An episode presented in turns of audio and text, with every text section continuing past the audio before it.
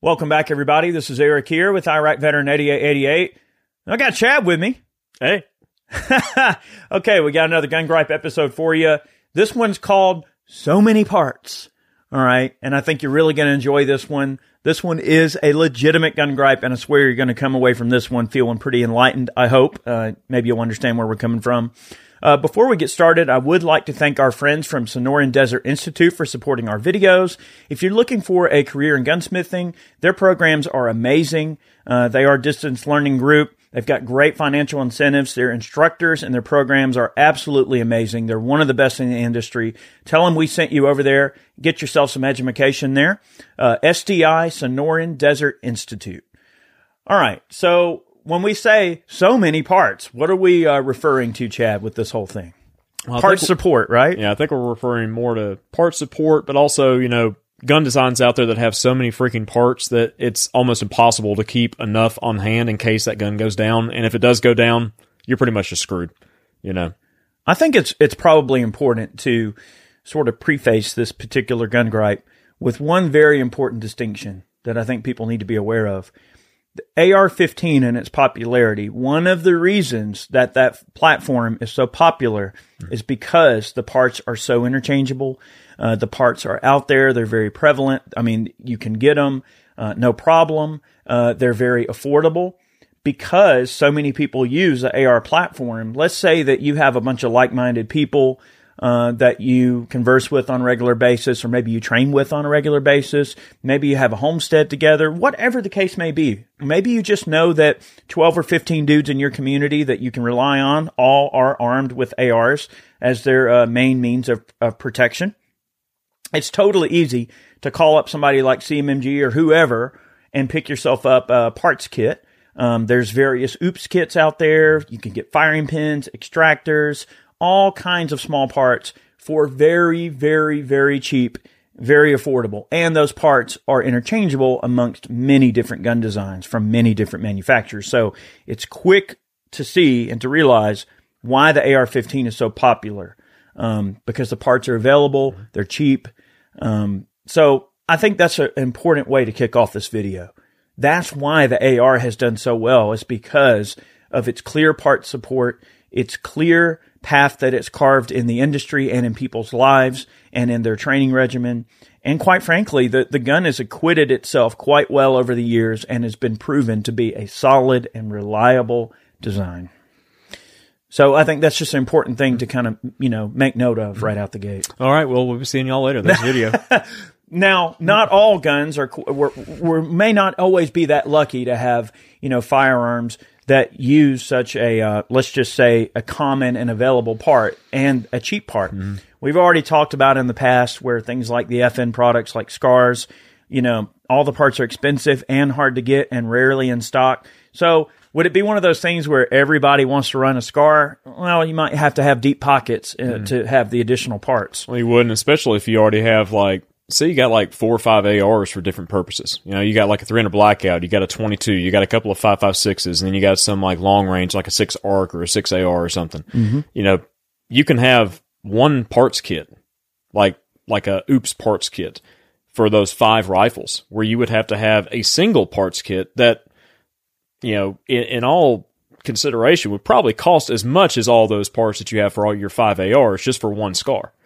You know, and I love the SCAR, make no mistake. It's a great gun, but, you know, to, to keep it up and running, like the maintenance and whatnot you have to do on it and just the components you have to have on hand, like consumables, springs, firing pins, anything that yeah. might break, you know, it, it is it is crazy how much more those parts cost. And, like, look look at parts for, like, uh, proprietary A Rs like the K A C stuff, like S R fifteens. They have a lot of very specialized components, right? And those specialized components costs a lot of money. You know, it's, it's it's a nice gun, very, very beautiful rifle, you know, just in form and function, but it costs more to keep them going. I ordered so. some additional parts for my L M T, uh, my sixteen inch L M T piston gun. And of course, a lot of things on the L M Ts are proprietary as well, which is not a bad thing. It's still a great gun, but it kind of falls into that same territory where, you know, you're at the mercy of parts availability. You know, you can really only get the parts from one place, pretty much directly from L M T. And that's not a dig on L M T because I love their guns. They're amazing. It's one of the best A Rs I own. and it delivers the goods in all the best ways. It is such a fantastic gun. One of my most accurate sixteen-inch guns that I own is my L M T piston gun. Um, so it's also worth noting, all right, for instance, say that you and your buddies are thinking about maybe getting into some type of a semi-auto shotgun design or even a pump-action shotgun design. All right, well, what would be a good one to get, right? Like something you could probably get parts for, and something that's easy to work on. All right, would it be a good idea for everybody to pick up uh, vintage Browning uh, A fives? Anybody ever had an A five apart down to the smallest component? Which version? It's not fun. Like, they're a pain in the butt to take completely apart and diagnose issues. Mm. It's a great shotgun. John Browning's a genius. I love the A five. Probably not the thing you want to try to keep parts laying around for. Also, the Remington eleven hundred. I have a love-hate relationship with that shotgun because the gas system's kind of weird the way it goes together. You've got these seals that have to be periodically replaced, and the gun will start short-stroking and not working right, and you have to replace these seals, and it just seems like kind of problematic to have to keep all that stuff laying around to replace it. They go through recoil springs pretty quickly. Mm. Not to say that it's not a good shotgun. It is, but is it something you want to have parts laying around for? Probably not, right? All right.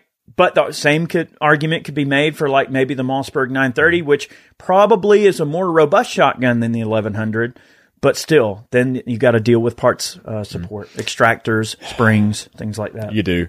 Um, so like one one part of this video, just sort of the, the initial concept is like guns that have very few parts that are completely functional, all right? You think about a Glock. We always come back to Glocks.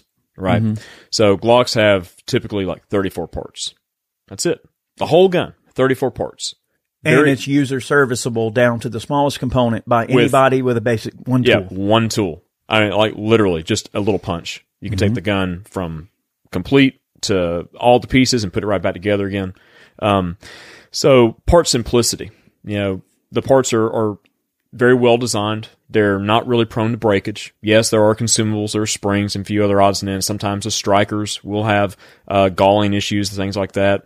Maybe occasionally have like a heat treating issue on some part, and it'll cause it to wear out prematurely. But for the most part, I mean, like how often have you replaced parts on Glocks besides like a recoil spring? Well, you I know? would like to add one little thing to this uh, particular talking point, Chad. Uh, you're right. Glocks are simple. I will say this. I called up Smith and Wesson, and I wanted to order an armorer's kit for my M and P pistols because I have quite uh, a few of the original Gen one, you know, the older school M and Ps, and I wanted to get a complete uh, complement of parts mm-hmm. uh, to support my pistols. Glock will not sell you an armorer's kit directly with all the juicy components you might need to yep. keep your, your guns running. Uh, however, Smith and Wesson did, yep. and they were very easy to work with, so... Just take it for what you will. It's not like you can't just go on any random website and order the parts that you need. I mean, of course, there's places like Brownells. I mean, there's all different types of places that you can order parts individually, but we're talking about like a ready-to-go kit where yep. it's like it comes with like a – I think um, the original M and P armorer's kit that I ordered, it comes in like this kind of like modified Plano box, like a fish and tackle box, and they've got all the parts in there, you know, plenty of parts to keep your M and P pistols running forever, you know, and those pistols rarely break parts, but mm. when a part does go down, it's nice to know you got the ability to fix the issue. Yep. Glocks will occasionally pop extractors, mm. springs and consumables will wear out. You know, sometimes your guide rod assembly gets a little wore out. You need to replace, you know, recoil spring. Mm. Um, I have seen them break that connecting bar mm-hmm. uh, on the trigger somehow. They break. I don't know. I, I've seen a few of them come in the shop at Moss, broken. So Glocks do break. They're not impervious to damage. But I think to Chad's point, what he's trying to say is that the nice thing about a Glock is that with one basic tool, you can get that thing completely dissected on your table, and you can replace and diagnose the part quickly, easily, and cheaply. It's the Honda Civic of guns for a reason. Yep. And then you have you have guns uh, like the most recent one in, in memory was... Uh, This Para that uh, Matt bought. Yeah, Matt does the podcast with Eric, so shameless plug, you know, go check out Life, Liberty, and Your Pursuit. Um, we we gave this gun to Ray to look over, and, you know, you bought a spring kit and everything for, like, kind of a replacement parts kit to respring because we were having some problems with it. And it's like this double action only type deal, and yeah. it's got a super light trigger. It's, it's weird just the way it operates, but... the gun is like a Rube Goldberg device. Uh, oh, yeah. You know, it, it's got like double the parts that any other typical handgun would have. And like you start getting into the trigger mechanism and all, and there's all these little pins and springs and levers and all this mess. It's like, how the hell did anybody ever come up with this? You know, like they started out like, well, how are we going to get this to stay there? It's like, oh, we'll just put a little pin here, put a spring here, you know? It's a mousetrap. Like, man.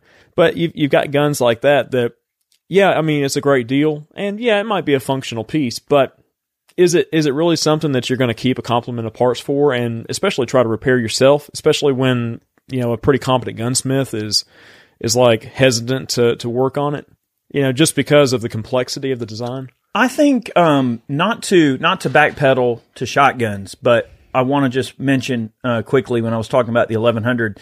Now, I like the pump action, like the eight seventy, uh, a Marine Magnum eight seventy. Parts are you know. pretty well available mm-hmm. for the eight seventies. eight seventy is a proven legacy design. Uh, the Mossberg five ninety A one, arguably one of my favorite pump shotguns. Both of those shotguns are available with a Marine type finish. Um, that would be my go-to for just, a, you know, if I could only have one pump shotgun, I would have to say probably Marine Magnum. Their eight seventy mm-hmm. would be my choice. Uh, I know that each shotgun has its uh, pool of people that like it or hate it. I will say part support for both guns is quite good. Um, the parts are, you know, very cheap and easy to get. Um, so there's really very few issues that you'll have out of those guns. And if you know that a few of your buddies have, let's just say everybody decides, you know what, eight seventy is a great shotgun. I think I'll pick one up. Totally not a problem to have a couple of spare magazine springs, a couple of small detents that go missing from time to time, uh, you know, complete respring kits like your trigger return spring and all of the tiny springs in the trigger pack. Uh, there are ball bearings that can find their way. You they can mm-hmm. get out of here.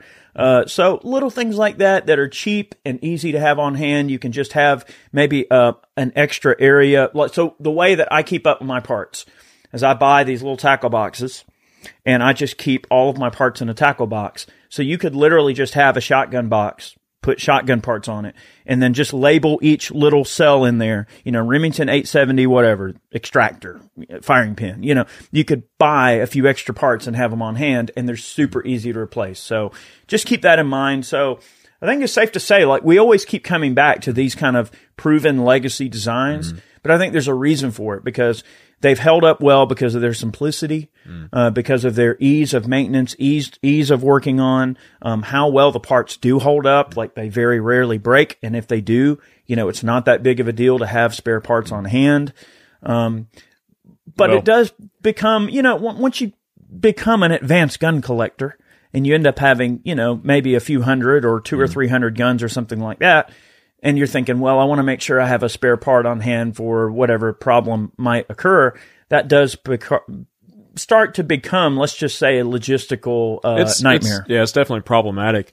All right, now, like, one thing to, to think about is, all right, with, with A R fifteens, all right, for the most part, you've got a pretty standard base for A Rs, right? I mean, most of the, the general A R fifteens out there by numerous manufacturers are all going to use most of the same components. Right, so like a lower is pretty much a lower, you know, same magazine release, same safety, whatnot. There's all kinds of aftermarket safeties, but they all function the same way. They all fit in that lower.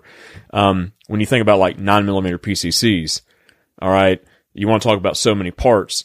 Even just normal, like say A R nines that are Glock fed or something like that. All right, just those. Some of them will have a different operating system, like between a blowback and like radi- radially delayed, like uh, C M M G, and then you've got the new design from Mean Arms. All those have a slightly different magazine placement in the lower, like the geometry is slightly different. So the lowers aren't compatible with the various uppers, number one. The springs aren't the same no. usually. All right, and then you've got different you've got different magazines. Um, you know, magazine compatibility. So you've got lowers that take Glocks. You got lowers that take C Z, a Scorpion mags. You've got lowers that take uh, M and P mags, Sig mags. All those have different geometries. They all have different magazine releases. So just that right there is like a, a mousetrap in itself. It's right? Almost like this Wild West free for all. Like is. when they when they went into nine millimeter P C Cs, they were like, "Well, what magazine should we make it take across the board?" I don't know. Whatever. Colt. What what mag do we have? Mm-hmm. The O G is whatever. The Colt mags. I mean, you know? but I like mean, their thinking, I guess, just always was Well, maybe maybe they just treated it like it was wasn't going to be a, a meaningful part of the market, and they're like, well, I don't know, what do we have laying around? Mm-hmm. Colt mags, Colt mags, and that was left over right yep. from the eighties and the pre-ban yep. stuff, and also. You can understand where the, the temptation would be there to just use what you've already got a pile of. I mean, that makes sense, right? Yep. But uh, the nine millimeter P C C realm, you're right, has been yep. muddied, let's just say, in terms yeah. of parts support. So let, let's say, let's use C M M G, for example. If you do want to just run a delayed, uh, de- radially delayed blowback. Okay. No, it's really hard for you to say. Uh, it is. It is. That's a very hard thing for a redneck to say. So give me a little bit of, of, of help here. But if you were going to run something like that, uh, you can totally call up C M M G mm-hmm. and just get the spare parts you might need. Mm-hmm. So it it's not like, you know, if you go through a qual- a good company, Daniel Defense or C M M G or L M T or, you know, any of the guys mm-hmm. we're talking about, you can order parts. It's not a problem. And uh and and look, maybe we're making a bigger issue about this than what really even needs to be made an issue. All right. One would argue, all right, how often have one of you broke a part in a gun that you needed to replace? Chances are probably not many unless you run your guns pretty hard. We're talking about longevity. Mm-hmm. We're talking about maybe in a situation where you don't have the benefit of going to the local gunsmith who probably wouldn't have that part anyway. They're not going to keep parts laying around for that C M M G. We're talking about the kind of person who wants to keep their gun running but knows that, hey, I might need to have a few spare parts. For instance, for the M K forty-seven, I've got spare bolts. And I've got spare firing pins, and I've got some spare gas system components because mm-hmm. it does use a hybrid type of system that is proprietary. Mm-hmm. Uh, but those parts really do not cost any more than a standard A R part. I've just got to make the, you know, the mental clarification of, oh, okay, these are M K forty-seven parts. I've got to segregate these and put them in their own little area. Mm-hmm. Same thing for the Daniel Defense. You know, if I wanted to have a spare carrier uh, for the D D five V four, right? That carrier has a special weighted buffer assembly and everything. So, yeah, it would have to be a proprietary part just for that gun. I guess that just comes down to, you know, some guns are just have a little bit specialized components. They do. So I think ultimately um, the decision that one has to make is if you have, uh, you know, even a modest collection of firearms and you want to keep certain guns running, your life and liberty guns. Okay, that's what we always call them. You know, you, you just need to distinguish distinguish which ones you really want to focus on getting the essential spare parts for. And then you have to decide after that. I think that's kind of the first step. That's the most important thing. All right, keeping the guns that you plan to defend, everything that you love with, right? You need to get that taken care of first. And then um, after that, you can go down the line. And if you've got, say, like multiple K thirty-ones or something, then you get on like Liberty Tree or Sarco or whoever, you know, and you buy a few spare parts that are, are consumable. Because, yeah, we want to keep those kind of guns running, like milsurps and such. Um, but I, I think you just kind of go down the line and just figure out what's most important to you and just keep those parts around. And, you know, personally, if I could go back and do it over again, I probably would have had more guns that share parts uh, than than not. You know, like, like a, I go back to the P C Cs because there's so many like P C Cs out there and they are all so vastly different. That's right. You know, like a, compared to just A Rs, you know. Well, Liberty I mean, Tree is the type of website that gets you in trouble if you're not careful. Oh, here we go. Oh man. Look. Okay. Here's the weird thing right here next to me on the wall. This is a Jungmann, an A G forty-two. And it's so weird that this just happens to be right here mm-hmm. because you can go to Liberty Tree and get every single part for the Jungmann. Every single, every tiny screw that this gun uses, you can get on Liberty Tree. Get and it it's now. Just so weird to think that, you know, that people have gone through the effort over the years to categorize and catalog all of these weird and obscure parts and make them available to people who want to be able to keep their firearms running. Uh, great example, okay? Um, my M one carbine was acting up the other day. And we couldn't get it running right. And it turns out it was way, the springs were way wore out. And it had the original springs from nineteen forty-four in it, apparently. So I ordered a spring kit, and, we, and Ray resprung it for me, and now she's good to go. So see, it's like little things like that. Like the M one carbine is a fantastic gun that even by today's standards, it holds water. It holds defensive, you know, water in terms of being a capable defensive tool in a good shooter's hands, right? And they're worth keeping running. And I bought the spring kit for the M one carbine literally for eighteen dollars mm-hmm. for every spring in the entire gun. Yep. So, and a great example, um, so like on the M one carbines, it have the, you know, the standard uh, thirty and fifteen shot mags. Um, so the World War Two era mags that were like little fifteen shot mags. And you might have a magazine that is very rare and valuable, and you know you want to keep that thing working and running. You can always replace, uh, you know, the actual magazine spring and just rebuild the mag. So the body and the follower and the uh, base plate is all original with all the original parkerizing and um, and markings, but just with a fresh spring in there mm-hmm.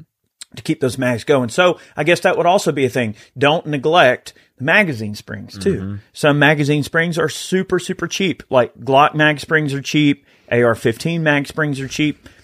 Doesn't hurt to have a few extra mag springs laying around mm-hmm. to rebuild your magazines as well. You know what's fun about springs? So, when they go, when things go flying. Oh, yeah, that's, that's real fun. But what's cool, um, is like you can buy, say you have a, a spring diameter that you need and maybe like a tension, you can buy spring stock and you can make your own springs. And that kind of gets me into another point, like thinking about, okay, parts to keep your guns running. Well, if you got a mill and a lathe, guess what? You, you got, got parts. parts. That's true. I mean, yeah, springs, so, however, are a completely different animal to are. actually make. Yeah, so I would almost, I guess, venture to say that withstanding of, let's just say, having a machine shop in your basement, Um, I would say springs are probably a very important component to have laying around, springs, especially yeah. for the cost. Springs literally make the world go round. I mean, yeah, like like Eric, you know, had that M one carbine that was causing issues. All right, recoil, cost eighteen dollars to yeah. fix it. Recoil spring. All right, that was the culprit. It's just, I mean, the thing was like a wet noodle. Yeah, you know, like right. But I mean, you can feel a discernible difference with that spring, and over time, they do wear out. Grab it, but it's right behind you. Oh God! You know, springs are definitely something you want to look into. I would keep spare springs, firing pins, and extractors. Um, extractors break, so you know, but better. yeah, but see, see, see the so difference. So much better. I mean that that's got yeah, that's how it's supposed to feel. It was real loose. It just didn't have quite the oomph that it needed, and I was getting a lot of failures to feed mm. and. You know, just lots of, of random little issues, yeah. and uh, it just ended up needing to be resprung. And also, uh, the extractor, it turns out, was actually broken. Oh, God. That was, yeah, it had a chip in it. Yeah, so, again, a great example mm. of, I mean, an extractor for an M one carbine is so reasonably priced. Mm. There's no reason for every shooter who really loves a certain gun design mm. to not keep extractors, firing pins, and springs laying around. I think that'll get you going pretty freaking far. But just understand that parts are a thing, and we've already done gripes where we kind of talked about this a little bit, but not quite in this way, where whereby like some guns are absolute mousetraps. We could even talk about air rifles, right? Mm-hmm. Think about all the seals and random stuff you got to keep la- laying around to keep your air rifles running. Yep, you can't exactly make O-rings nope. in your house, you know. But, but I mean, O-rings do represent an incredibly cheap cost. I mean, you can get seal kits for all types of stuff that is not going to set you back a lot of money at all, and probably keep those guns running for a really long time. Mm-hmm. Um, anything else? No, man. I mean, I think we're good. Yeah. yeah. I mean, l- literally the vehicle that drove this discussion from the very beginning was that Para mm-hmm. with all of those weird parts in it and everything. And I always keep coming back to the Browning A five. The older Browning A fives actually have timed screws, and sometimes the engravings are timed, mm-hmm. right? So each screw has to go back. A capture screw might have to go back in the same spot so that when it's torqued down to the correct specification that the engraving lines back up. I mean, uh, you talk about Rube Goldberg. I mean, that's that's pretty involved. A fives are no fun. I've only had a few of them apart, and uh, I don't want to have any more apart. We didn't discuss rimfires. Let's hit on that real quick. Okay. I mean, like the Ruger ten twenty-two. Like, I know that that keeps getting brought up in a lot of different circles, but the reason that the Ruger ten twenty-two is such a great rifle is because of cheap, available parts, and because there's just so dang many of them mm-hmm. that it's almost a standardized item at this point. It is. I mean, you've got tons of different manufacturers out there that produce not only receivers, bolts, triggers, but for the most part, all those parts between all the major manufacturers are made to a very um, discerning specification, right? And they're typically all interchangeable. Like you can run like like me, I've got M O A receiver, I've got a, a standard Ruger bolt, I've got a K I D trigger group, but you could easily replace that trigger group with a Volquartsen or use a, a K I D receiver with a Volquartsen trigger group. Mm-hmm. You know, all all those parts fit together the same. The barrel, um, the the barrel attachment method is all the same, right? It uses the the wedge system. You know, it's just a little tension wedge that goes up front, unless it's threaded, whatever. Um, but comparing it to something like, say, a C Z four fifty-two, four fifty-five, four fifty-seven, that's three different versions of the same base gun that, for the most part, all have different parts. You know, the four fifty-two has a different barrel attachment method to the four fifty-five. The four fifty-seven has a different receiver design, different bolt design, different safety mechanism. So between like even generations of guns in some lines, mm-hmm. you've got different parts that are specific for that exact generation and that are not interchangeable with anything else. But the ten twenty-two, though, I mean, pretty much probably ninety-nine percent of stuff's out there will work on any ten twenty-two, all, going all the way back to the originals that were produced. Gosh, I mean, look at all the changes that were made to the Ruger P series. I mean, oh God, look at man. all the changes that were made to the Smith and Wesson Model fifty-nine series. Good God, man. Look at all of the random polymer guns that Smith and Wesson came out with in the early days. Yep. The, those guns aren't around anymore. Mm-mm. If you break something, where are you going to get a part? So it's not to say that, like, in time, yes, we obviously want to see the industry, you know, develop products that are better and better, but some of those old legacy designs that are still out there have to have parts support. Now, granted, if you break a part on a Model fifty-nine, you're in luck. I mean, there's tons of parts out there, so that's no issue. So, but as a firearm design begins to get a little older, especially if it's not a particularly popular design, Uh, you're going to find it very difficult to obtain, uh, you know, parts for said gun, uh, in the future. The Ruger ten twenty-two has carved out its path as being, um, probably the industry standard auto-loading rimfire rifle, and for a reason. So parts on it are super easy to replace. If you've got a Ruger ten twenty-two from the seventies and you buy a bolt brand new, you can drop it in and it's going to work in that gun. That's how precise they've held, uh, that mantra over the years. Mm-hmm. Uh, Anyway, we could talk about this all day, but I think you guys get the idea. The, the, the sort of common thread that we're kind of coming up with here is that the more prevalent and common and proven a given firearms design is, the better chance you're going to find a multitude of parts for a very reasonable cost, and the better chance that those parts are going to fit a wider variety of different gun designs that are out there that your buddies might be running. So mm-hmm. that if it comes down to it and you need to replace a part for somebody, you'll probably have the parts you need if you kind of stick to those basic gun designs. So I didn't really consider like the A K, but I mean, the parts tolerance is so loose. I mean, pretty much anything from any gun will fit on somebody else's, you know? I mean, you just right? take a rusty roofing nail and just make a firing pin. And, you know, if, if you need to joke. clean the bore, you just take your boot laces off and dip them in grease. No big deal. You know, if you need to jump off a battery, you just take the thing and just use the gun to jump off the battery. I mean, like A Ks... Yeah, I think, you know, you can we'll probably like, kind of get there. Well, you know? See, the thing is, you don't need parts for A Ks because A Ks don't die, right? Ooh, Ooh man. Man. Ooh, y'all y'all who stuck around Ooh. for the last part of this video. You Ooh, A R fifteen man. people out there are probably going, gritting your teeth. Now, look, A Ks are cool. The only issue I've ever had with A Ks in terms of, like, let's just say I want to keep some parts laying around for a given gun design, right? I love the uh, Vepers. And I love the old Russian American Armory imports of the Saigas and all, but you can't get those parts anymore. I can't just call up and order spare parts. So it's like if I break an extractor on a Saiga twelve, I've got to dig it out of either a D D or I've got to try to find one of the Chinese knockoffs that is a Saiga copy and hope that I can make the extractor fit. That's not a very healthy paradigm to exist within. That if I break a part, I've got to take some copy and and. try to find the part or whatever. Now, there are some parts out there, but the other issue I've always had with A Ks and parts support is that there's so many different countries that made them and so mm-hmm. many different specs for the parts kits, and there's so many different things out there that you have to really do your research to know, okay, well, if I want to have a spare bolt, a spare firing pin, a spare carrier, um, spare, like the hammer springs are really not that big of a deal. They're pretty universal across most of the builds with a few rare exceptions. Uh, hammers, triggers, mm, generally about the same. You know, you can, you can get by with the Tapcos pretty well, a G two, uh, Tapco kit or a good drop-in Geisley is totally a, a very doable Uh, upgrade you can do on your own, and if you just want to have some spares, you can do that. But A Ks have always presented a challenge because there's so many varieties of them, and the parts all have a slightly mm-hmm. different spec, and you have to be well researched to really know what's going on. Oh yeah.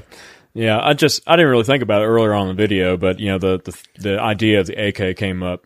So, yeah. But you know, just poking a little fun, guys. No, I, mean, I like you know. A Ks. You know, they they have their place, but I think it's also important to make the distinction that A Ks were a firearm that were they were engineered to be manufactured, right? In so mass that, quantities. In mass yeah. quantities. So it was meant to build it, test fire it, send it out the door to the conscript. There you go. You know, they didn't really have the end uh, serviceability of the user level serviceability in the forefront of the design. It was more of a, uh, well, if you take the armor and bullet, no go out of barrel no more, they just give you another gun and throw that broken one in a pile and they sell it off as scrap. I mean, it's like, it was a disposable gun. Sorry, but it is a very, I like them. Yeah. But but that's the truth. It is one of the, the more simple gun designs, and you know, keep it simple, stupid comes yeah. comes to mind. You and know? very rarely do so. I mean, do they break? Uh, they do hold up well. Um, I would say that probably the one part on an A K you probably want to have on hand: recoil springs, hammer uh, spring assembly, trigger return springs, springs. Another A K, but also well, or that, but but also uh, extractors. Now, your chamber gets real dirty. You get some nasty ammo with rust all over it. I, I have seen them blow extractors. Mm-hmm. Uh, extractors are easy to replace on the A K, no problem. And as far as I know, uh, most of the bolts, with the exception of some of the Saigas and things like that, do generally share an extractor. So that might not be a bad idea to have one laying around. And the cool thing is, is if you're running an old school A K with the uh, buttstock cleaning kit assembly in, in the rear of it, you can actually um, just take yourself uh, some plastic or whatever and just wrap a few springs up in an extra extractor and just put it in there with the cleaning kit. And that way it's always on hand if you need it. And just pick one up to go with each rifle. And that way you don't ever have to worry about it. The chances of popping an extractor are slim, but still a chance that you can blow an extractor on an A K. Same goes with a, a nice A two, right? Mm-hmm. Many of us love the uh, the A two style stock, and it's got that cleaning kit uh, area in the back. You could totally put an oops kit in there, an extra firing pin. There's room for a spare bolt, a spare extractor, all of that. So that each of your rifles that you want to rely on, you know that you can pop that trap door and you've got instant parts, your own little part storage right mm-hmm. there. And the buttstock. So that's one reason I like the military stocks, is because of the storage as well. So most effective use of space. It is. I was going to make a joke about, you know, keeping spare parts in your A K, and, you know, you, you really don't ever need them because they don't ever really break, do they? I mean, you know, very rarely. I mean, I, I don't really see a lot of parts go, go out. I mean, nah. Unless it's just like consumables and things. Well, you know, unless you're you. And, you know, I mean, or Tim, you know, like lighting guns on fire. I mean, well, yeah, thing, you know. yeah. We we need a few handguards from time to time. Now, Tim, we? yeah, t- I will make the joke that Tim does need a lot of part support because, good God, that man can break anything. He sure I can mean, by looking at it. He sure can. Worse than us. I mean, yeah, much worse.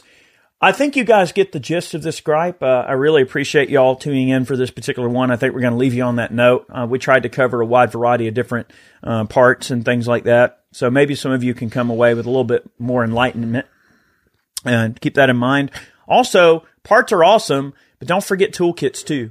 Um, the Brownells, quick shout out, but the Brownells Magnatip uh, kit, the basic one, the little square box about this big, indispensable piece of gear to have if you mess around with your own firearms at all. Uh, their basic punch sets and their basic armor sets are an indispensable and absolutely necessary piece of gear for any gun owner to have. Eventually, you will need to replace a part, and you need to have the correct tools to do it. So that's something I'd recommend, and they don't cost a ton of money. So it's definitely something that everybody needs to make that tiny investment and get. So anything else? That's it. All right, and most importantly, keep your parts organized. Take yourself a little fishing tackle bin, whatever you need to catalog those parts and take care of them. Because over time, it can get confusing. You know, you start having a whole bunch of parts. You want to be, make sure that you're cataloging all that stuff and keeping up with it. So get yourself organized. That's important too. Big thank you to all of our Patreon supporters for supporting today's video. Thank you for being a part of what we do. Go over to Ballistic Ink and pick yourself up an awesome new t-shirt. That's one way you can support our efforts more directly. Many more videos on the way, and go get yourself some spare parts, or don't. Do whatever you want, I suppose. But hopefully this video uh, enlightened some folks and uh, got you got the wheels turning a little bit. And uh, we'll catch you next time. Many more videos on the way. And yes, Chad is still here. He ain't going nowhere. Yeah. Look at that. that. He ain't going nowhere. Look at that man. All right. Have a good one. See you next time.